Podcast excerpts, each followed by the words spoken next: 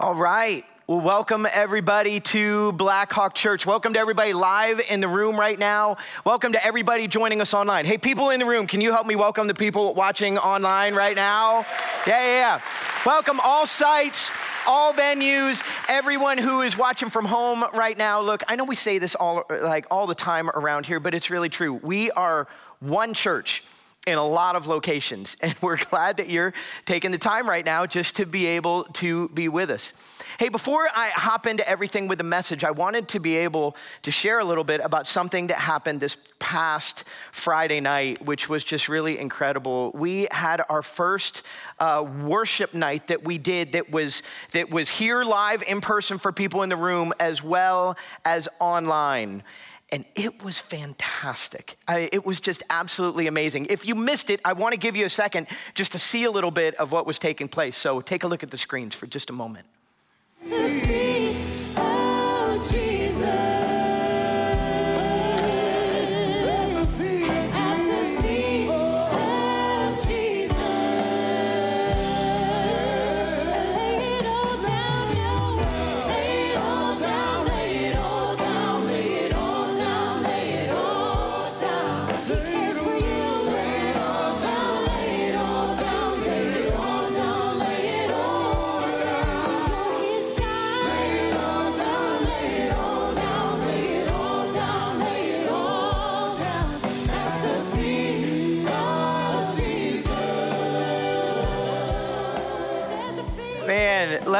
just tell you if you missed out on that night, the next one that we are doing, you just need to plan on being here. I was talking to somebody who actually, uh, right as I was walking in, who was saying, Hey, just want you to know that worship night was amazing. I was like, and I kind of forgot about the online thing. I was like, Really, were you here? He's like, No, I watched online and it was amazing.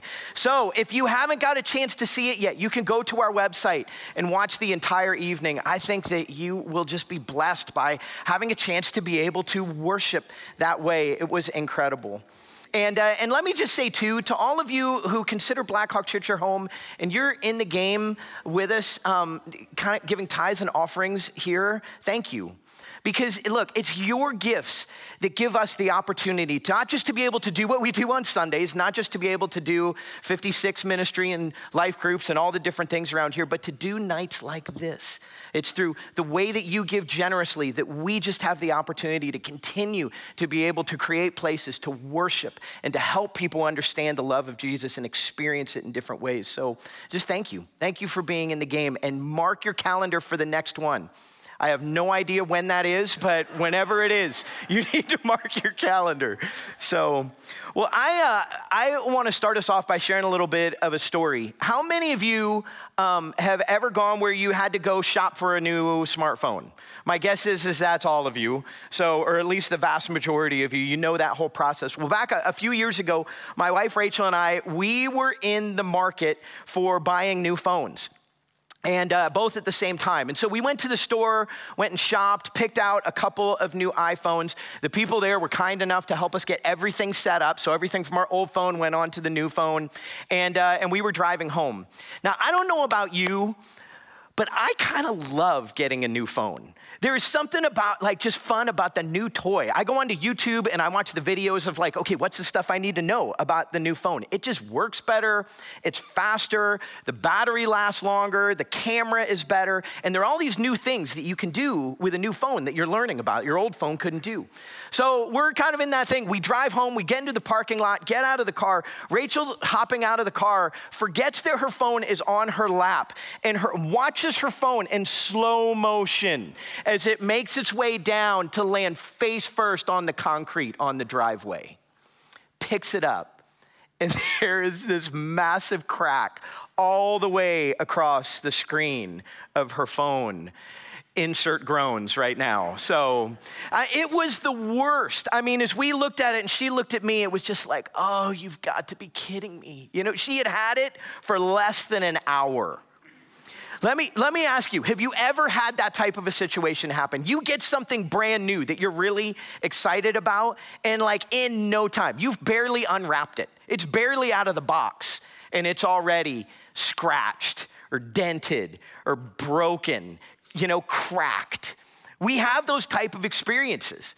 You know, well, the reason why I bring that up is um, because we are, uh, if you're new around here, we're in this series that we're doing right now called Empowered for Mission, where we are taking a look at the book of Acts. And the book of Acts, so much of the beginning of it is about the, the explosion of the early church. And we saw that just a couple weeks ago as we were looking at Acts chapter 2, this explosion of the church that takes off. Well, we are now in chapter 5, just three chapters in. And already this week, we're going to see cracks in the screen of what's taking place within the church. It's just broken. Now, to give us context, what I want to do is I want to go back just a little bit and start reading together, actually, in the book of Acts, chapter 4. So if you brought your Bibles or if you've got a smartphone or anything like that at home, go ahead, open up to Acts, chapter 4, and we're going to start with verse 32. Verse 32 says this all the believers were one in heart and mind. No one claimed that any of their possessions was their own, but they shared everything that they had. With great power, the apostles continued to testify to the resurrection of the Lord Jesus, and God's grace was so powerfully at work in them all that there were no needy persons among them. For from time to time, those who owned land or houses sold them and brought the money from the sales and put it at the apostles' feet, and it was distributed to anyone who had need. okay, you could kind of say that this was like the honeymoon period of the church. I mean, the things that were taking place, the way that the Holy Spirit was working in the lives of people was just amazing. I mean, we read in this passage to where, like, people, they had their own stuff, but they didn't think of it as their own, and they just gave to other people, so no one had needs. You could say that there was a massive amount of unity within this church. And really, I mean, when we understand what Scripture says, that is always a desire of God within the church that we would be a community of people. His church would be a community of people. So, people from different ages and stages of life, socioeconomic backgrounds, races, cultures, creeds, colors, all different. So, loving one another and unified in this way, taking care of one another's needs. And really, Jesus alluded to this in the prayer that he prayed for the church the night before he was going to the cross. He was with his disciples in the upper room and he spent some time praying for his disciples. And then all of a sudden, the, the prayer turns a corner and he begins to pray for all people who would ever come to the place of placing their faith in Jesus. And he says these words in John chapter 17. He says, I pray also for those who will believe in me through their message, that all of them may be one. Father, just as you are in me and I am in you, may they also be in us, so that the world may believe that you have sent me. You see, God's desire was that the church would be this unified group of people who would do an amazing job at caring for one another, taking care of one another's needs. And in this section of chapter four, we see that climaxing to where, I mean, to the point where people are bringing property and houses and selling them and putting them at the apostles' feet. And then we get to this crescendo moment, kind of this grand finale of what the author, Luke, is writing about in Acts that takes place. Go to verse 36 of chapter four for a second. It says, Joseph, a Levite from Cyprus, whom the apostles called Barnabas, which means son of encouragement, sold a field he owned and brought the money and put it at the apostles' feet. Okay, now, this guy, Joseph, we're going to be hearing more about him as you, if you continue to read in the book of Acts, he becomes a character that you hear about quite a few different times. This guy, Joseph, the disciples, they like him so much, they change his name to Barnabas. We'll call him Barney for short, just to be able to move through this. And Barney goes and he sells an entire field. That's the picture that we're getting. This massive field brings all of the money and sets it at the disciples' feet. I mean, it's just this picture of unity, this climax of the church, the way that it was supposed to work. Honeymoon period. And then we get to chapter five. And all of a sudden, the cracks in the screen start to happen. Let's go to chapter 5, verse 1. Now, a man named Ananias, together with his wife Sapphira, also sold a piece of property. With his wife's full knowledge, he kept back part of the money for himself, but brought the rest and put it at the apostles' feet. Then Peter said, Ananias, How is it that Satan has so filled your heart that you have lied to the Holy Spirit and have kept for yourself some of the money you received for the land? Didn't it belong to you before it was sold? And after it was sold, wasn't the money at your disposal? What made you think of doing such a thing? You have not lied to human beings, but to God. When Ananias heard this, he fell down and died. And a great fear seized all who heard what had happened. Then some young men came forward, wrapped up his body, carried him out, and buried him. About three hours later, his wife came in, not knowing what had happened. Peter asked her, Tell me, is this the price you and Ananias got for the land? Yes, she said, That is the price. Peter said to her, How could you conspire to test the Spirit of the Lord? Listen, the feet of the men who buried your husband are at the door, and they will carry you out also. At that moment, she fell down at his feet and died. Then young men came in, finding her dead, carried her out, and buried her beside her husband. And great fear seized the whole church, all who heard about these events. Crazy story. Great fear seized the church. Surprise, surprise. I mean, these two people just dropped down and died. Like, I always think, you know, sometimes I'll talk to people who will say things like, I just wish that I could go back and live in the early church, the Acts 2 church, everybody's sharing and doing everything like that. It would be such an amazing time. Yeah, well, keep in mind, that only lasted three chapters, and then people started dying. Like, just realize what you're getting yourself into as you say something like that. And this is one of those passages, I mean, if we're honest, this makes us uncomfortable, doesn't it? Like you start to look at that, and I think that for any of us, regardless of where we're at on our spiritual journey, we would have questions on, like, God, why so harsh? Like, why does something like that take place? Why did these people actually have to die? Lord, it seems like you're coming kind of strong and sort of fierce in this moment, you know? And if I'm honest, I, I don't really have good answers for that. It's one of those areas, this is a difficult passage for us to wrestle with. We're not given the answers that we would like to have. But what I want to do for a little bit of our time together, knowing a story like this, I want to be able to jump up kind of to 30,000 feet to take a look at God and who He is. And then, in light of that, the way that he was working in this particular situation within the early church, that I think will help to give us some perspective. You know, for, for us, when we think about the idea of God, there are all kinds of things that come to mind for us when we think about who God is. One of the things that should come to mind for us is that God is holy. He's a holy God. Now, I know that we use that word, you know, I mean, that sounds like a churchy word, but I don't think we always stop to really think about what that means. When we talk about God as a holy God, we're talking about God being perfect in goodness and righteousness and purity. Like he is, he is perfect, he is spotless. Like there is no area of, of, of defection anywhere in him. That's, that's God. God is perfectly holy. We underestimate, in fact, the, the holiness, the way that God is holy. Okay, so God's up here, he's holy. And then there's human beings. And if there's anything we know about us, well, we're not all that holy. You know, in fact, I mean, we, we screw up all the time. We are broken people. It wouldn't take very long for any of us to come to that place to go, yeah, we're broken, we are flawed, we don't do everything right, we haven't lived by God's standards. The way that scripture would talk about that, the way we would talk about that in the church, we would say that we are sinful. We are full of sin. We've fallen short of God's standards that He set. And, and in the same way we underestimate God's holiness, we underestimate our, our sin we underestimate the depth of what really takes place in our lives, how far we actually are from God. There's this great chasm between us and holy God.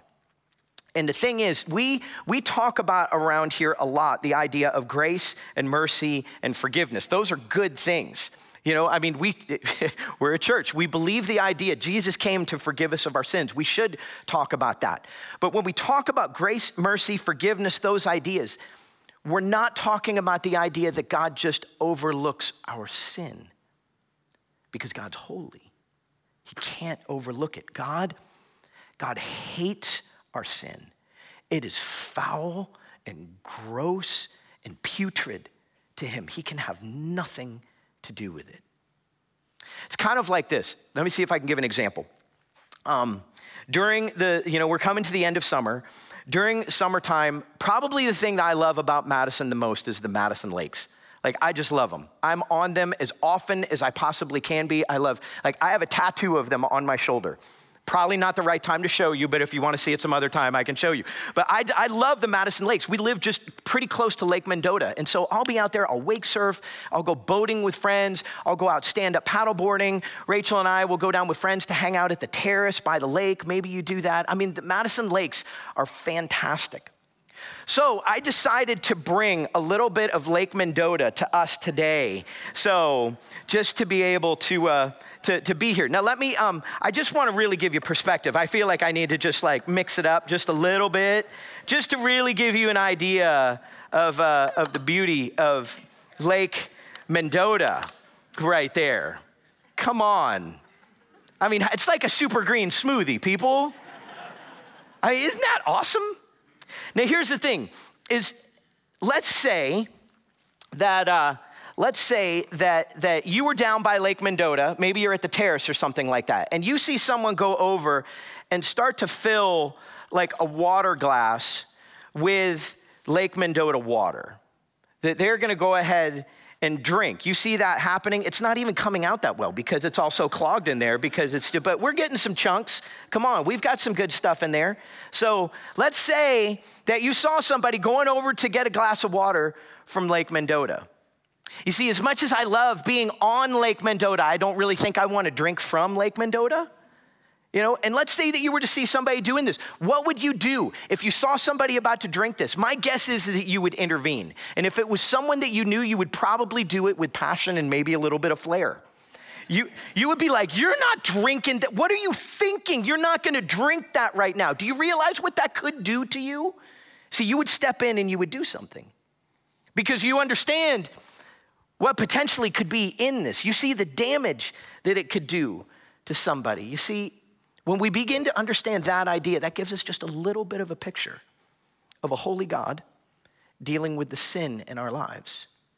You see, God's desire is not just to forgive us of our sins and overlook the stuff. His desire is to make us holy, to make us as his people holy.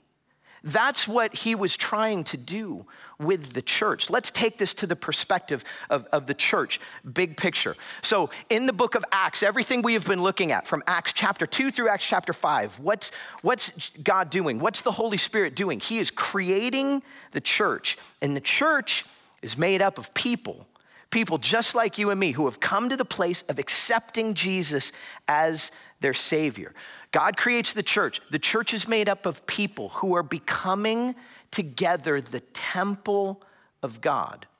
So now, no longer is God residing in the temple, the actual physical temple, which is holy. Now, the Holy Spirit, for any of us who place our faith in Jesus, comes and indwells us. So now we are the temple. We are the temple of God. And God desires for his temple to be a place that is holy. You see, we don't realize how important that is for us to really wrap our minds around. In fact, in the book of First Corinthians, chapter 3, the Apostle Paul talks about this. He says, Don't you know that you yourselves are the temple and that God's Spirit dwells in, in your midst? You see, it's so important for us to be able to understand this perspective when it comes to the church. Now, let's go to the early church what, what the Holy Spirit was doing at that particular time. Think back to this like early church that we're looking at in Acts chapter 2, 3, and 4. We've got this, this early church. It's like it's brand new. It's fledgling. It's like tiny little baby church. You know, like I get this picture like of, uh, you know, almost like like a little sapling tree. Have you ever seen one of those that can come like in a little container of dirt? You know, and you've got this little baby tree with a little baby root you know, sitting there. And you know that once that's planted and it's taken care of, well, it's gonna grow. It's probably gonna seed, and those seeds are gonna drop. It has potential of growing more trees. That one little sapling can become a forest. But like early on, that thing is like vulnerable. You see, this is kind of the way the church was back in Acts chapter 2. Like, God understood all that was riding on the shoulders of this early church. It would be like, I mean, think about like if you saw someone down at Lake Mendota, let's say it's bad enough if you saw somebody getting a glass, but let's say that you saw somebody who was watching a child and was filling up a baby bottle, you know, with Lake Mendota water you know, filling that thing up and about to give it to an infant, my guess is that you would intervene really quickly, regardless if you knew that person, because you know what this stuff could potentially do. You know the damage that it could do. You see, God realizes, God realizes that the damage that our sin can do, not just to ourselves, but to other people. And so his desire was to root that out. When Ananias and Sapphira, they stepped in and they sinned with this idea of deceit, it was like the Holy Spirit was stepping in because he was fiercely protecting the early church. It was like God was saying in that moment, uh uh-uh, uh not in my baby church. We're not going that way. Now, what was the sin though? Like, what was it that was such a big deal that Ananias and Sapphira were doing in this particular moment? Well, I, I, think that takes some clarifying because one thing I want you to understand is that, is that the sin that was happening in this moment, it was not, it was not a sin of a lack of generosity or a sin of, of failing to give a required gift or anything like that.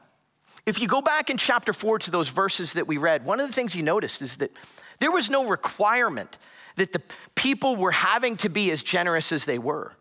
It was just the Holy Spirit was doing work in people to where their lives were being transformed to where they were just being generous and sharing with each other and giving the way that they were. There was no part of it that said that they had to do what they were doing. It was just happening. And then it also said that from time to time, people would come and sell property or a house. In other words, it was being mentioned because it was out of the ordinary not the requirement. It would have gotten people's attention. People are sharing. Oh, and by the way, there were people who were selling property and homes. What? Yeah, that was happening.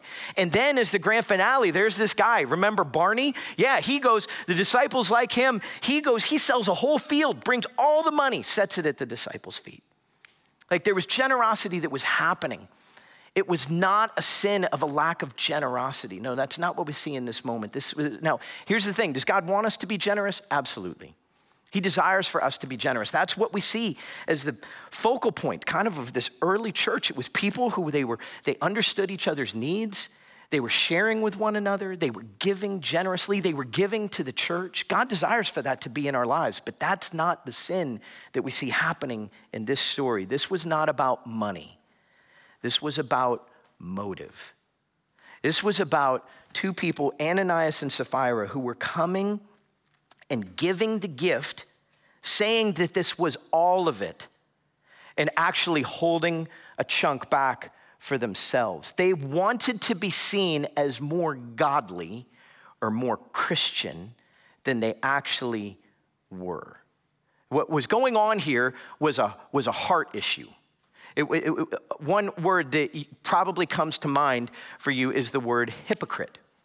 Hypocrite comes from the Greek word Hippocrates. Hippocrates meaning an actor, a person who would get on stage and wear a mask to play a character of someone that was not really them. Ananias and Sapphira in this moment were dealing with the sin of hypocrisy, of pretending to be someone that they weren't. You see, and, and, and God wanted to root that out of the early church because he understood what was on the line for this early church.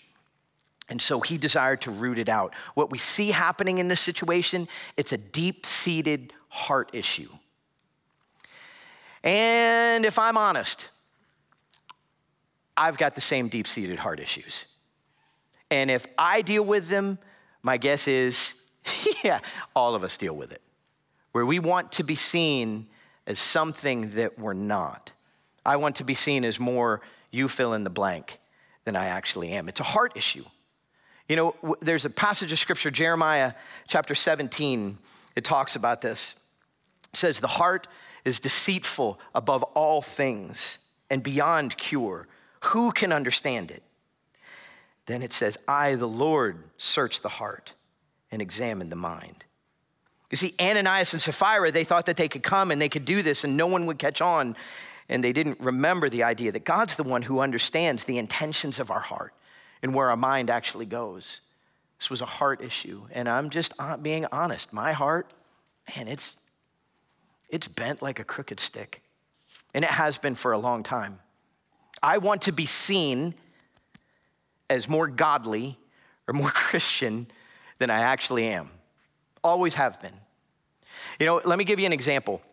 Back, um, some of you I've mentioned before, I went to Wheaton College, which is a small Division three school in northwest suburbs of Chicago, and it's a Christian school. And so at a Christian school, most people get up on Sunday mornings and they go to church. That's what most, the, pretty much all the students did. And back at this time, this, this was like the time where people would get dressed up for church a little bit more. Some of you remember those days. And so I would get, you know, everyone would get up, I would get up and put on a shirt and tie. It was cold outside, a sport coat, and I would go to church. And then after church in the morning, everyone would go to the dining hall to eat lunch. And, uh, and so, but there were plenty of mornings where I didn't get up and go to church um, and slept in for all kinds of different reasons.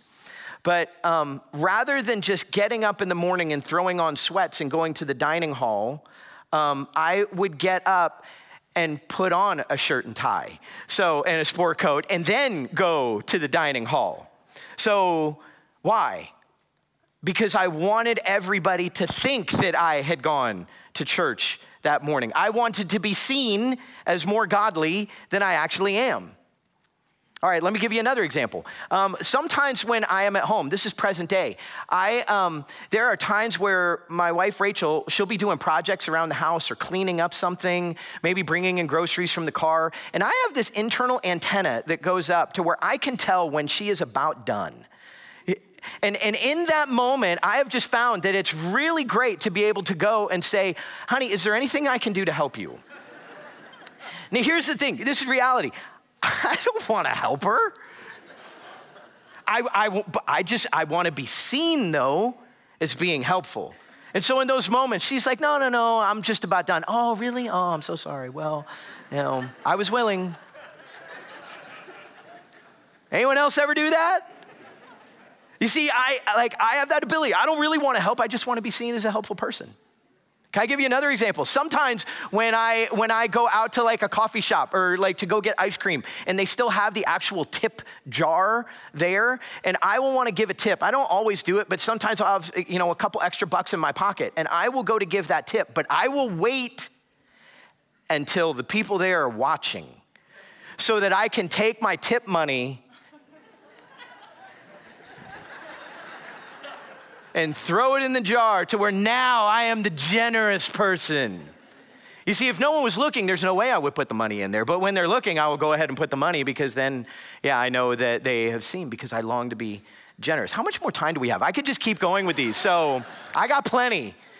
And if I'm all honest, I mean, those ones are kind of cute and fun. They're ones that I have that are way darker and way more ugly.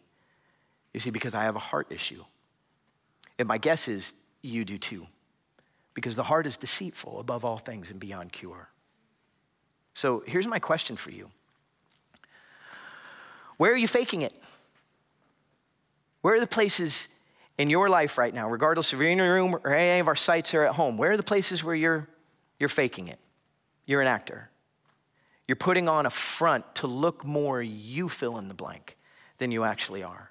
I want people to think that I am more generous, more gracious, more humble, more servant hearted, more forgiving, more loving. What is it than I actually am?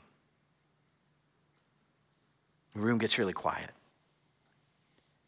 You see, I think that we can be people when we end up living this way. There's a reason why we actually we end up doing this more than anything else. And we actually see it in this story right at the place in between the end of chapter 4 and the beginning of chapter 5. End of chapter 4, Barnabas gives this amazing field, brings all the money. And what we see in the story of Barnabas is, I mean, he, like the disciples, they love him. That's the reason why they changed his name to Barnabas. They, he is up and to the right in the church. We're going to hear about him more. You see, I think Ananias and Sapphira saw what was happening with Barnabas, and they're like, hmm, I want some of that. So they go sell a field, they go sell property. Eh, eh, but then they're like, but I don't actually want to give it all. I just want to be seen that way. I want the, the notoriety and the esteem and the acclaim. I want to be seen as that type of person. I don't actually want to be there. You see, what was taking place, it was this piece of comparison that we all fall into all the time. We compare ourselves to other people. It happens the moment that you walk into church, whatever site or venue you're in right now, it ends up happening where I'm comparing myself internally to the other people who are around. And I want to be seen as somebody who's more godly, more spiritual, more Christian than potentially I actually am. We do it all the time, regardless if it's people in person, social media. Whew, don't get me started with the way that we end up doing that in social media, of wanting to look like somebody that we're actually not. So much of it has to do with comparison. But here's the thing there is no win in comparison. And there's something that takes place when we enter into this world of deceit and hypocrisy and ultimately lying. Now, praise God that people are not still dropping dead because of that, because if it were true, there'd be nobody listening to church right now. We would all be gone, myself included, all of us. But you know, I think there's something that happens when, when, when we continue down this world uh, of deceit and, and hypocrisy. We actually end up robbing ourselves of something. We end up, we end up robbing ourselves, one, of experiencing God's actual grace and mercy and forgiveness. You see, because we, we serve a God who says, regardless of where you are, regardless of the things in your life, regardless of what it is that you're doing, regardless of what you don't want anyone else to know about, yeah, I love you. And I sent my son to die for you to pay for all of that stuff that you want to pretend is not there. And so, my grace, my mercy, and it's sufficient for you. And that's true for any of us who place our faith in Jesus. When we enter into this world of, of, hypocrisy, of deceit, of trying to look like someone that we're not, we actually end up beginning to fool ourselves, thinking we have to be that way in order for God to really accept us. And in the process of that, we rob ourselves of truly experiencing grace.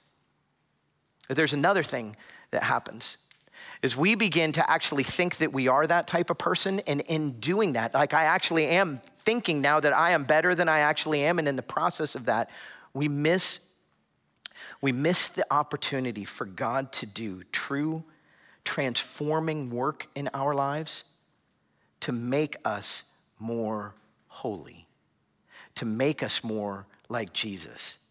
God's desire is that He would, man, we would experience His grace and mercy and forgiveness and His transforming work. God is not okay with just forgiving us and leaving us where we're at. His desire is to transform us more and more into the image of Jesus, to get the Lake Mendota out of our lives that does damage to us and damage to other people. You know, when I think about it, when I, you know, I think a lot about Blackhawk Church. It's probably a good thing. I'm pastor. when I think about the church that, and I hope that we continue to become, the type of culture that we want to have around here, Man, it's a culture that says that when you walk through the doors of this place, you are accepted exactly how you are. And yet, where we can be a community of people together as the church, the temple where the Holy Spirit dwells, a, community of people where we continue to challenge one another and encourage one another and gently nudge one another towards becoming more like Jesus. That's what the church, that's what our church should look like. So, what does that look like for you? Well, I want to give you a challenge. I would love for you to take like some real work just to kind of do a self diagnostic this week, just to be able to look at where are the places where you're potentially faking it. Where are the places where you're an actor right now and you're wanting to be seen as more you fill in the blank than, than you actually are? And I want to challenge you with that information one, to bring it before God, because we all need to understand that we're completely accepted by Him.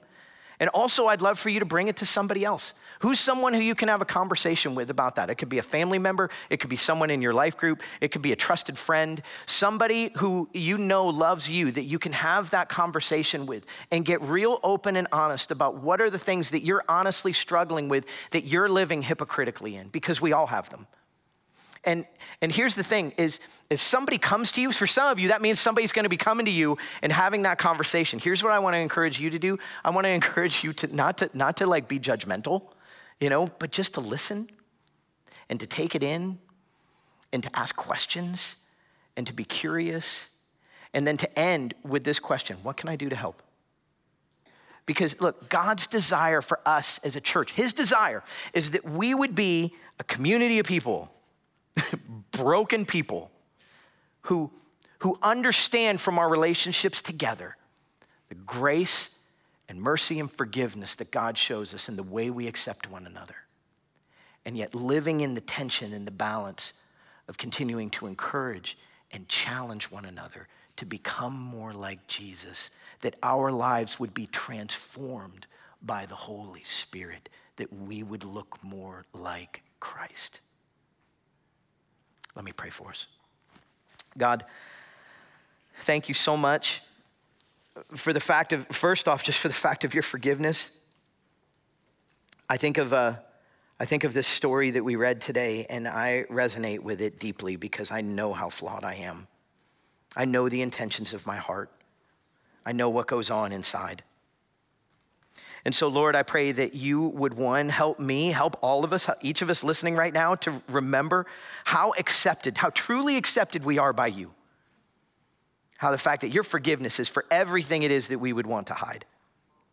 And at the same time, Father, would you do a work inside of us that only you can do to make us more holy, to make us more like Jesus? That we would become more the people that you desire for us to be, that we would be the church that you desire for us to be. We pray these things in Jesus' name, and all God's people together said,